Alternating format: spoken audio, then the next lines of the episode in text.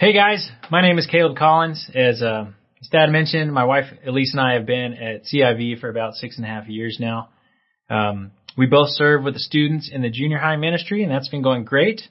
Love you guys. You're awesome. And the parents that have allowed us to invest in your kids.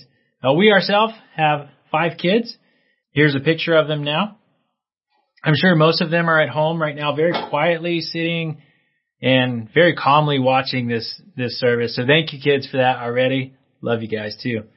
Um, in 2014, we arrived to Azusa, California, from Fort Worth, Texas, um, with one little three-month-old baby. So we've had, you know, we've had an increase, about 133% increase of children over the years, and uh, it's been great. Uh, but the reason I came out here in the first place was to go to graduate school at APU I got a full tuition scholarship, which I didn't think could happen, and it did. Woohoo! Um, but the really reason that I came, which some of you know this now, and others of you, I'll tell you now, um, was just chasing a dream. Uh, I loved sports growing up, but I wasn't like that good. It's pretty average, and I was hoping um, I could go walk on at the track team at APU and make some track dreams happen. I still had some eligibility left for my undergrad, and and I had a lot of just thoughts in my head going. Um, so when I got here in 2014, I was, and I probably still am, uh, quite a mixed bag. And what I found at at CIV was a lot of support and love and grace, regardless of where I was with my faulty thinking. And so I just want to say if you are out there and you've been watching CIV online, you've never really checked us out, obviously during the COVID season, we haven't had that many in persons. I just want to say, hey, it's worth it to stick around. And I just want to say thank you to the leadership and the community here uh, for loving and supporting uh, me and my family over the past six and a half years. You don't know how big of a deal that has been in our lives. But back to my flashback. Um, in 2014, I was kind of a mess. Um, and I had all these ideals about how when I got to California, this was going to happen and then that was going to happen and my dreams would, you know, take off. CIV has taught me um, that that is what we call a magic key. This one thing leads to the next thing and it'll just be awesome and no problems. Uh, I'm a math teacher, so in math that means it's a positive slope, right? We're just increasing linear fashion. Um, what I found, as you could probably imagine, is when we got here, it just wasn't like that. Uh, our savings were gone like ASAP absolutely gone. Stayed in a hotel for a week, paid a security deposit on a new place, and then paid for a few things for the new place, and then, yep, it's gone.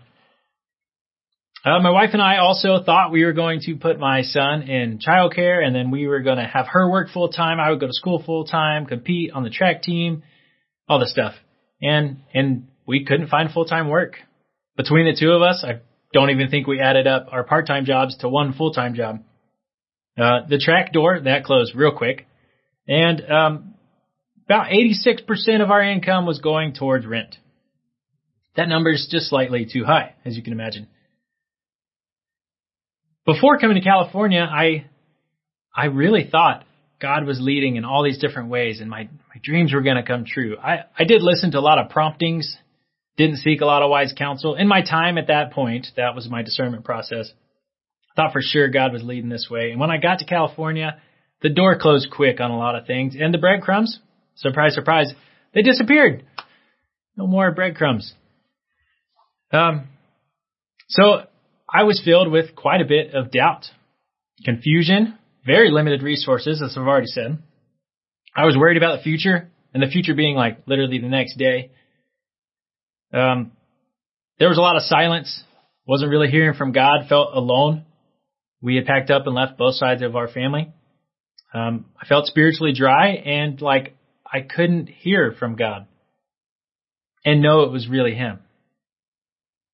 Have you ever felt like that? Have you ever gotten into a season of life where things are kind of spinning like that? There's not a lot of fruit. There's doubt and confusion and worry. Yeah. I think many of us have recently too. So more than likely this year you have been squeezed in one way or the other. Be that in the economy, um, physically with health, socially, How do we interact with these people? Where do they stand? Or where do I stand? Politically, do I submit to the leader? Do I rebel? Do I do some kind of combination? Yeah, we've all been experiencing quite a bit of pressure. Um, here's a picture of my oldest son working hard to clean the Corona Fire Department truck. Him and two other fire department guys are there. Um, this was a car wash. Some of you actually went to it to raise money so that the school that I work at could open. We found out a week and a half, two weeks before my contract was to begin that that contract might not have anything to support it. So we've all been affected.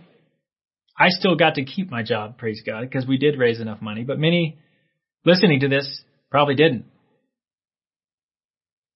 Or you know people who didn't. I have an alarm set on my phone to pray for people who are looking for jobs. Luckily, a lot of that has now been praising God because they got new jobs and I pray for them to adjust. But it's undeniable that we've gone through some crazy times. From my perspective, which is what I'll be talking about today, oh, we've gone through what I would call a wilderness type experience. This is what I was experiencing in 2014 to 17, really. Um, and what I think our culture, our people, have been experiencing now. A wilderness experience is marked by a season of barrenness that's distinctly uh, involving isolation, frustration, having more questions than answers, increased stress levels, and limited fruitfulness. In the Bible, the wilderness is mentioned hundreds of times, actually. And through an investigation into key characters' lives, whether it's Moses, Jacob, the nation of Israel, John the Baptist, Jesus Christ himself, um, the wilderness is a common theme all throughout Scripture. And it's not just a negative, dismal experience that you want to leave right away. Maybe you do want to leave it, but uh, it's worth it. Because the wilderness is a birthplace for God's work. But as a father of five, I can tell you, by observation alone, um, all births have accompanying birth pains. And this past, past September, we were late to the hospital, no epidural. Boy, did I see birth pains like I've never saw before. Honey, you're awesome. Love you. Um, and as God is going to use the wilderness in our lives to bring about this new thing, there will be that pain. So let us turn our attention to David, a popular character. Christian or not, most people know about this guy. The Old Testament talks about his life in the book of 1 Samuel. It tells the story of the shepherd boy who gets to turn king. The shepherd who, who beats the giant, right? Today we're going to talk a little bit about how he got there. In chapter 10, David's predecessor as king, King Saul, is anointed to be the first king of Israel. The people wanted to be like every other nation. They were demanding a leader, a physical leader. God said, I'm your leader, but they said, no, we need a person. Someone we can point to, cling to. God gave them what they asked for, but by chapter 15, he's got to be removed. King Saul has deliberately disobeyed God a handful of times. And now it is time for him um, to be dethroned. So God, God gets Samuel's attention and says, Samuel, he's the prophet and judge of Israel at the time, go to Bethlehem. I have someone who is better. 1 Samuel 15:28 says, "The Lord has torn the kingdom of Israel from you." This is Samuel talking to Saul. "The Lord has torn the kingdom of Israel from you this day and has given it to a neighbor of yours who is better than you." And God is directing Samuel to go to Bethlehem and find the king that he says here in 1 Samuel 16:1. He says, "I have provided for myself a king among Jesse's sons." This is important because the first king was the people's king. And the second king is the king that God chooses for himself. But who was he? And what exactly makes him better than Saul? To answer this question, we need to go to this quasi dinner party fashion show combo. I'll explain in a minute. So come with me. Um, Samuel, probably the most highly feared and respected human in Israel at the time, goes to Bethlehem and invites Jesse and his sons to offer a peace offering to God together. And after the sacrifice, before they sit to eat, they get down to business.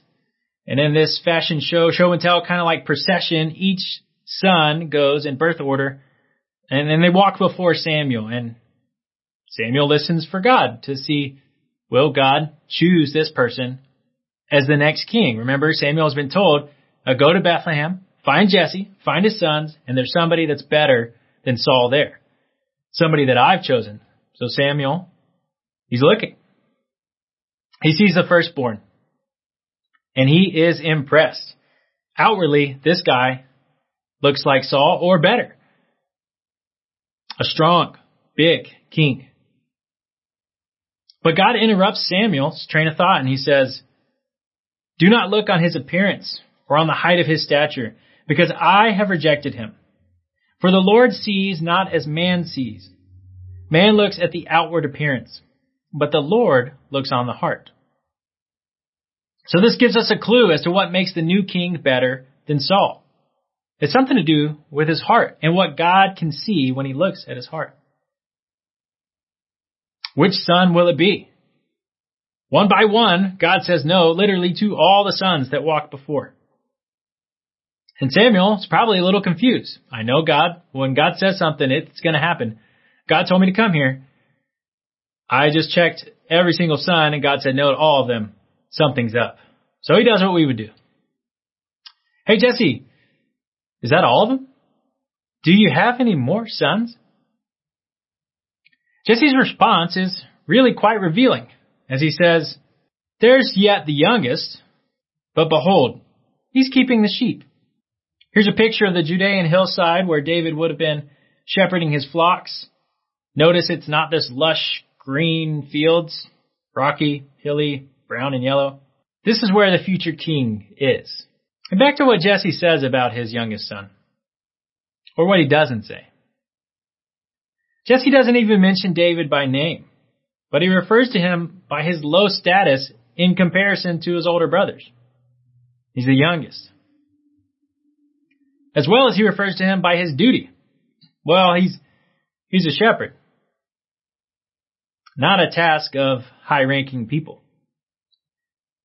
Essentially, Jesse is saying, yes, there's one more, but you don't want that runt. Besides, he's too busy doing chores. To everyone's surprise, however, once David walks in, the Lord speaks to Samuel and says, that is he. That's the chosen one. It reminds me of this scene at the end of the Disney classic, Cinderella. All you princesses out there, here you go. Pay attention. And I want you to think, uh, think, I want you to listen for what the stepmother and stepsisters say about Cinderella. Action. You are the only ladies of the household, I hope. Uh, I presume. There's no one else, Your Grace. Quite so. Good day. Good day. Your Grace! Your Grace! Please, wait! May I try it on? Oh, pay no attention to her. It's only Cinderella. Ah, scullery. From the kitchen. It's ridiculous, impossible. She's out of her mind. yes, just an imaginative child. Madam, my orders were every maiden.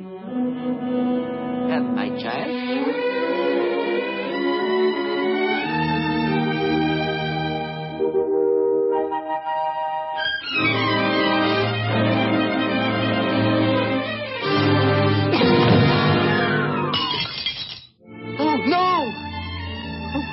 No, no, no. Oh, no.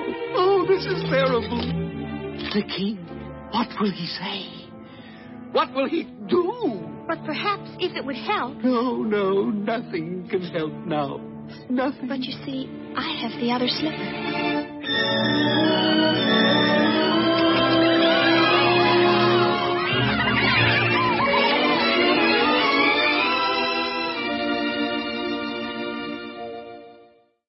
Oh man, did you hear that? Wow, that's awful. This is what they said. Pay no attention to her. It's only Cinderella. From the kitchen. Ridiculous. Imposter. She's out of her mind. She's just an imaginative child.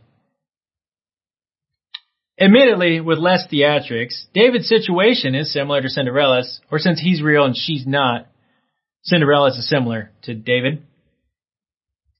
Are they're both the lowliest and most unlikely to be chosen in their environment. Uh, neither are invited to their respective dinner parties, but both become anointed royalty. So this is the one whom God had provided for himself, the new king whose heart was better than Saul's. But the question still remains, how? How did this young shepherd boy get this way? Why him and not his seven older brothers? How was David's heart different from theirs? To answer this question, we need to recall where David was just before getting rushed to the dinner party. Remember that picture I just showed you? David was tending the sheep in the wilderness, the Judean hillside. David's anointing came as he faithfully carried out his responsibilities amidst this wilderness experience. The servants go to get him while he's just faithfully doing what's before him. This is a key thing that we should remember as we experience wilderness type things in our own life. We cannot let go of the basics. There have been many nights where I just want to read the news and kind of fume over the latest article about this and that, you name it, and it could probably get under my skin. And I'd rather dive head on into those things than just do the basic responsibilities. Because in reality, what's coming my way, what the tidal wave is, is coming, is more like I need to make sure I lesson plan for tomorrow. I need to do the dishes, and I have a floor that desperately needs to get swept to prepare for a better tomorrow. That's actually first and foremost like how I can affect tomorrow today is to take care of my basic responsibilities. Back to David's experience. What was life like for him out there in the Judean hillside? Well, you could imagine it was a little slower paced, uh, probably lonely, probably full of isolation.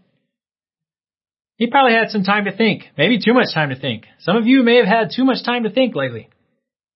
I know. I've been there. But it also was dangerous. And danger leads to some anxiety too. And we have felt that as well. When David talks later to Saul, he recounts about this danger. 1 Samuel 17, 34 and 35, he, he talks about some things he faced. Your servant used to keep sheep for his father, and whenever a lion or bear came and took a lamb from the flock, I went after it, struck it down, rescuing the lamb from its mouth. And if it turned against me, I would catch it by the jaw, strike it down, and kill it. Here's a picture from the, the Advent storybook that we've been reading with our children of, of David facing off with one of these creatures that would have been causing him a little bit of anxiety uh, and danger in his wilderness experience. And I like this picture. I really like this picture because David's not fighting Goliath. Most of the pictures I see, he is. And the very fact that he is not fighting Goliath here speaks volumes. It speaks to God's preparation through David's isolation. Because it's from fighting the bear and the lion, the smaller things, that David learns God's faithfulness. When the bigger things or bigger people, you know, the nine footed guy, nine foot nine inches Goliath when he's coming in the future. And this is the key way God works in us too. He gives us these smaller faithfulness checks, little ones along the way, typically getting bigger as we show ourselves more faithful. And it's important that David stands up to the bear and the lion. And he takes on that smaller challenge that's more behind the scenes. There's, if you can think about, I'm not going to get into it, but if you think about it and you know the story, David later fights Goliath and, and there's people all on the hillside. They're watching. He has an audience. He also has a big reward that could come his way if he beats him.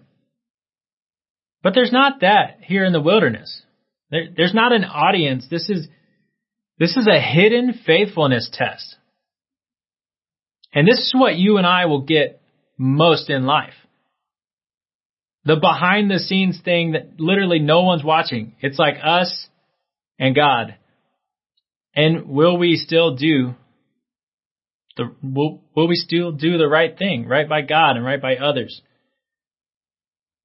And those little tests are hard, I admit. But they pave the way into a better future. They please God, and there's blessing in that. Our private faithfulness matters deeply to God. Fighting the bear and the lion, that matters. A lot of young people, myself included, we think we're only going to really come to battle when, when it's a Goliath, when there's fame and fortune on the other side. A bear? No. Uh, what if I get scratched? I could get killed. It's not worth the sacrifice. David doesn't do that. He's faithful, even in, in private. So what was God doing with David in his wilderness? It's clear that he was testing David. It's also clear that he was instilling confidence in David for the battle to come. Reflecting on beating the lion, beating the bear, that's what gives David the confidence for the future against the Philistine. And God was forming David into the future shepherd king. He had to learn how to be a shepherd of animals, to care and tend for them, before he could help lead the people. And more than that, in the wilderness, God was forming David's heart, forming a heart that would then seek after God's heart. Flashing back into 1 Samuel 13, when, when God is saying, I'm going to replace Saul, he says this, the Lord has sought out a man after his own heart, and the Lord has commanded him to be prince over his people. Just three chapters later, that man who the Lord has sought out becomes very clear. It was David. So God's looking for a man who's after his own heart, after God's heart. And he lands on David. Would he land on you? Would he land on me?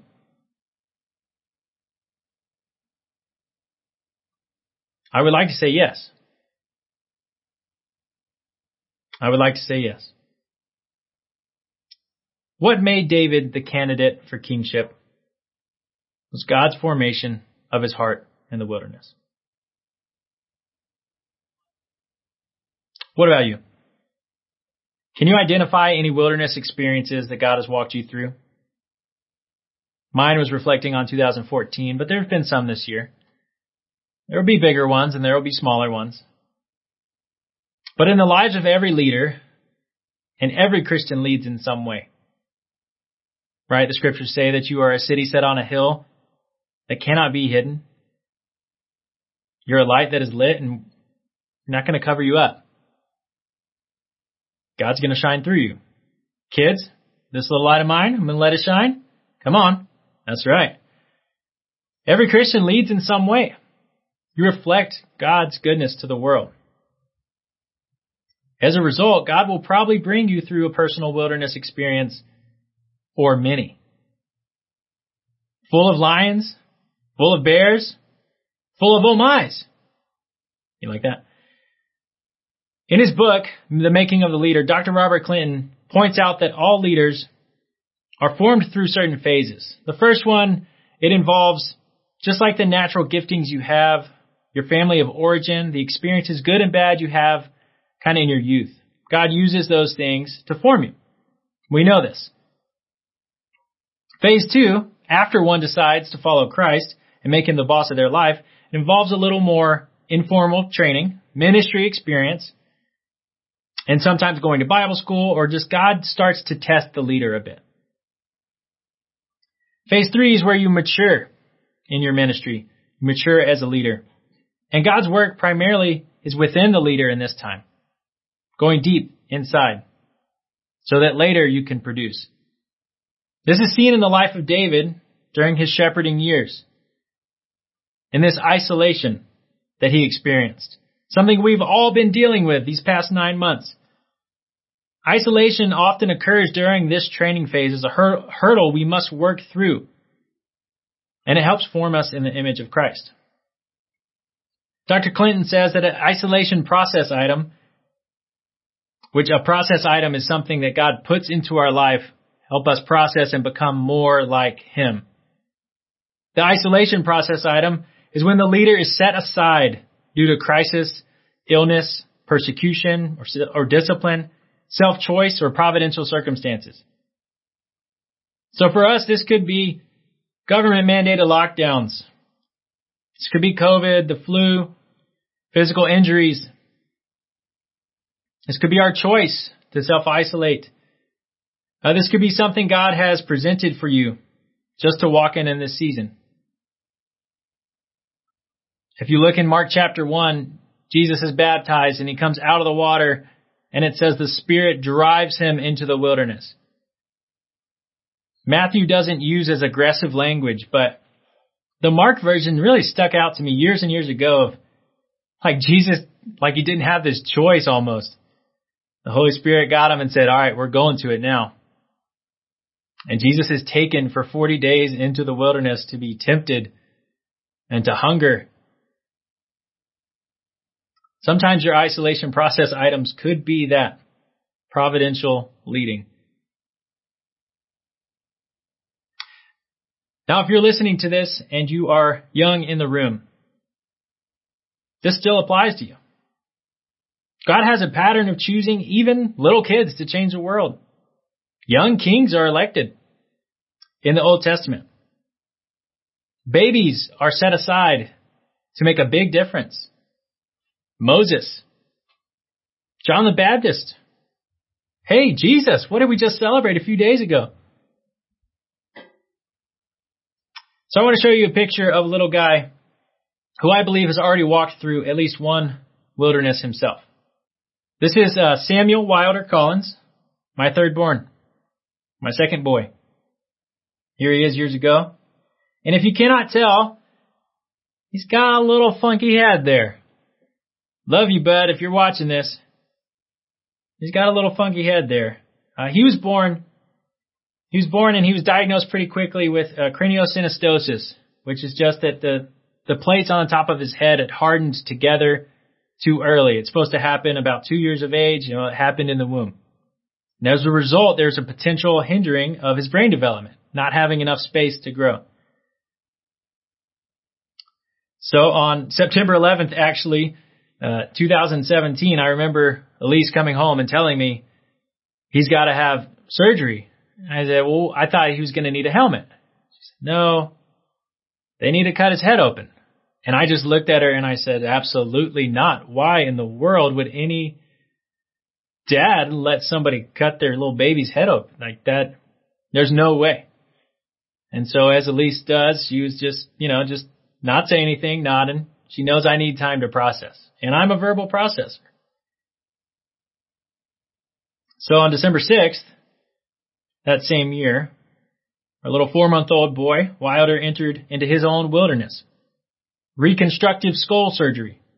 This is the last picture that I got of him before they whisked him away. And I love how he is just grinning ear to ear, having no idea what is about to happen.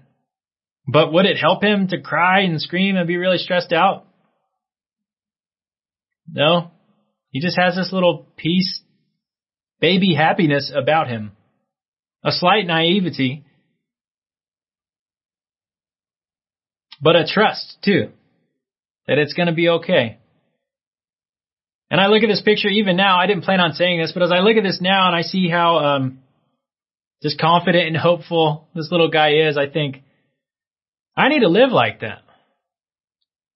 Even if there's reconstructive skull surgery the next 10 minutes from now, I can live with this confident hope. Because who's in charge? Who's in charge of my body? Of the blood that will be spilt during surgery? Keeping my heart pumping. Who's really in charge of that? God is. And we know that. It's harder to be put in a situation like this where you really have to trust. You really have to trust if God's going to come through or not. And God didn't have to, but as the neurosurgeon and plastic surgeon team cut his head open and, and literally broke his skull and then fused and then, well, sewed him back up, uh, he came out looking rough, but he made it. Here's a picture of him kind of looking like a Teletubby with a wrap on his head. Um, not too happy. Actually, this was right after surgery, so in a matter of like 30 minutes from now, his eyes would be so swollen that he wouldn't be able to open his eyes for about two days. So I got him, got him right away. This is like his first time he opened his eyes after surgery. And now he has scars and stories to share of God's faithfulness to him in his own wilderness experience. Here he is at Joshua Tree just this past Veterans Day. But what about you? What sort of scars has God given you that could be a story to share about his goodness? Maybe those are still forming right now. Maybe they haven't necessarily healed. They're open wounds. I know plenty who are still dealing with that. And I don't pretend to have fixed or prescribed answers to fix those, those hurts that are in the middle of the wilderness. But I know that God is with you. Are there any own lessons, any lessons that you can learn through your own wanderings right now? Is there a new perspective that God has been stirring up in your heart, maybe over the past nine months? Has your sense of identity been challenged? Maybe you've lost your job. Maybe you've had to make drastic changes to how you live your life. That's enough to shift your identity a little bit. What about convictions? Are there new convictions that God has given you from the Word? Things that things that you knew mattered before maybe 2020 took off, right? That now you know really matter. For me, the verse is in Hebrews 10. I believe it's 24. Don't quote me on that. But it talks about the need for meeting together. And God's people are, are commanded, you know, don't give up meeting together as some are in the habit of doing. And I didn't think, I mean, I, I saw that in the Bible, but I didn't think it was as important as during this season. That conviction has changed for me. Um, through how helpful it has been to be connected, whether that was a phone fellowship or a phone call or going on a walk with someone at church to get perspective in a timely manner. I'm very grateful for that. And that conviction has risen more for me in the season. Are there any lessons God is trying to teach you right now? Thousands of great leaders have gone before us. Great people have gone before us and experienced their own wilderness wanderings. Biblical characters, even leaders here at CIV. So would you consider some next steps as we close? Number one, as I mentioned earlier, is to commit to faithfully fulfill your responsibilities amidst any wilderness that you walk through. And you know what those are. And for me, those take up most of my day. The responsibilities that are pretty clear. So where at the end of the day, I don't have a ton of space to use on this other stuff that might be stirring me up. Next step number two, reflect on what God has been teaching you over 2020 and share it with someone. Elise and I went on a date recently and, and these were the questions I asked. Hey babe, since March, what's something, what's something you've learned about God? What's something you've learned about yourself? And what's something you've learned about other people? Consider answering those questions and then share it with somebody and ask them the same. It has been a different year, but there could be some great reflections that come from that and open and honest conversation with loved ones. And step three might be a little different to you. Um, feel free not to do it. It's something I've done uh, periodically as the new year has come in. Um, consider fasting just for one meal on New Year's Day. Could be breakfast, lunch, or dinner. Um, could be all three. It's up to you, but consider setting aside a meal, not eating, maybe just drinking water during that meal. Um, so pray about 2021 and to commit that to God no matter what. It's kind of like a, an even if prayer. Even if the worst happens as the clock turns and there's a new year, Whatever that worst is for you, it's different for everybody. But even if I will remain faithful to you, God, you will be who I go after. You are what matters most. I give you this year. Consider, consider that. Hey, I really do thank you for, for the opportunity here to talk with you. And I pray that God will bless you in this new year. And no matter what we walk through, um, that He will, He will be with us. So let's pray. Uh, Jesus, I love you so much, and I am very grateful that as David wrote in the Psalms, that when we walk through the shadow of the valley of death, um, that you are with us.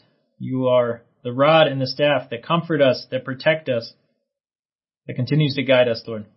I'm humbled by the pain that I know many even listening to this have gone through, but I know, God, that you will never leave us nor forsake us.